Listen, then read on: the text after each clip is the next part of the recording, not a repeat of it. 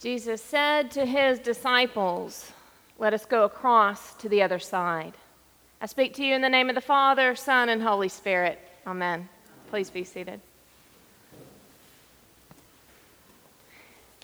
Have you ever received a letter in the mail and you get excited because it's a lovely, thick envelope and the handwriting on it is just beautiful? And it even has a really interesting stamp and you look at it, and then you realize, wait a minute, this isn't for me, this isn't addressed to me. Well, that's sometimes how I feel when I encounter these Pauline letters, like the one we just had today from Second Corinthians.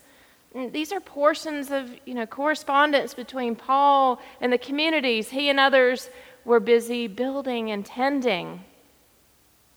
And often I feel like the words written are so personal and impassioned. It's like I'm secretly reading someone else's mail. And I am consoled, though, by Joseph Marshall, who writes that we are to reach past the author of our epistle and towards those figures before and after these letters. When we do this, we are included in the story.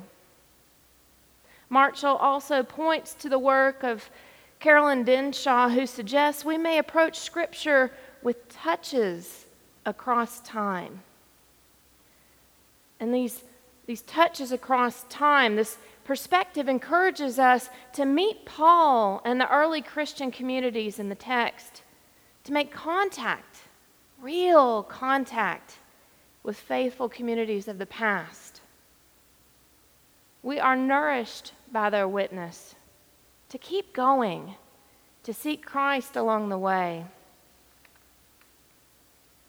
And maybe I felt a bit awkward reading the letter that we had today because you see, it's obvious the people in Corinth, they're not happy with Paul.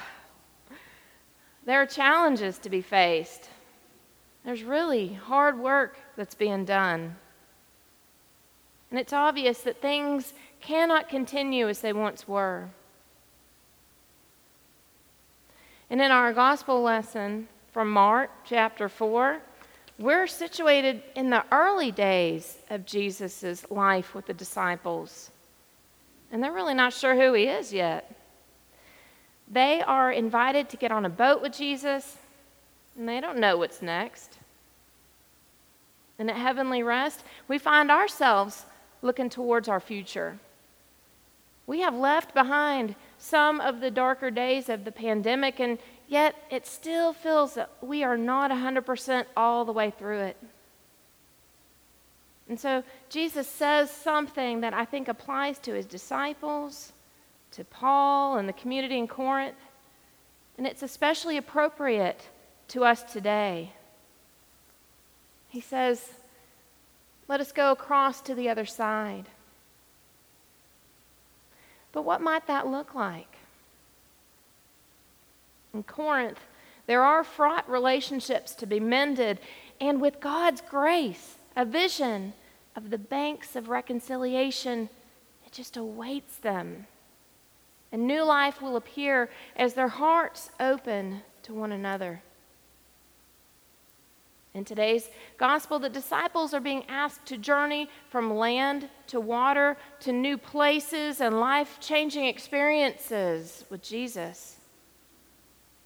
They will cross thresholds and boundaries of culture, religion, and authorities.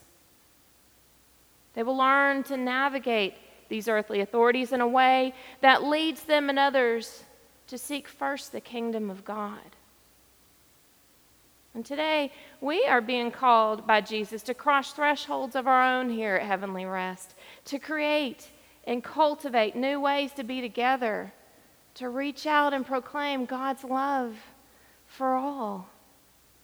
So, how might our faith move us across to the other side? Well, for starters, we're already doing it. We are being made new each time we participate in worship and prayer and in the Eucharist. This is one way we respond to God, and we recognize that God is still on the move, calling us to follow. We may continue to answer Jesus' call to go across to the other side in very simple ways.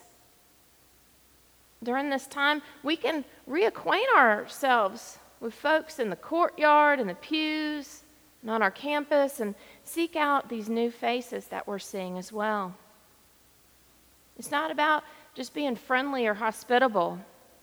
It's truly a weekly spiritual practice that strengthens and moves our community forward. And so, even if you've known some people here at Heavenly Rest for a long time, things are different because of experiences we've all had during this past year. There are stories that need telling, there are holy moments just waiting to happen. Many of us, including myself, began a holy pilgrimage when someone extended an invitation to be a part of something at church. Well, yes, I would like to teach Sunday school. Well, yeah, I'd be happy to pray for you. Yes, I will consider this calling. This is the holy crossing of boundaries, of receiving and responding to the many invitations of Christ. And guess what? This time we aren't accidentally reading someone else's mail. This time the invitation is addressed to you. When we focus our attention on the scene in Mark, the disciples are looking at Jesus' request right there. And they get on the boat. In doing so, they are moving forward in many ways, even though it will lead them to being tossed into a storm laced with spiritual forces that Jesus will reckon with. Our psalmist describes the holy as the one who stilled the storm to a whisper and quieted the waves of the sea. Our psalm recounts the divine action taking place over time. Christ, the living Word, present at the beginning of all things, crossed boundaries, these touches across time. It is fitting that the Word made flesh, Jesus Christ, is the one to d- direct the crashing waves, to soothe the powerful winds, quieting them in an instant. After all, they are familiar with his voice. The hush of the sea is an experience like no other. And as we turn our attention back to the disciples who are terrified by what has happened, we need to remind ourselves that these fishermen are no cowards. I mean, they are really used to rough storms on a regular basis. But it's important to note that their fear comes from what they have seen, from God at work in their very midst. God contending with the spiritual disorder of creation.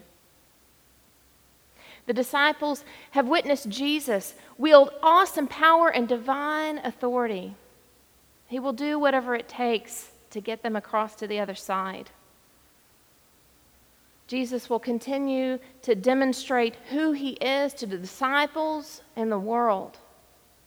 They will witness a different kind of storm, a revolution of radical love that is truly terrifying and challenging to many in the very best way.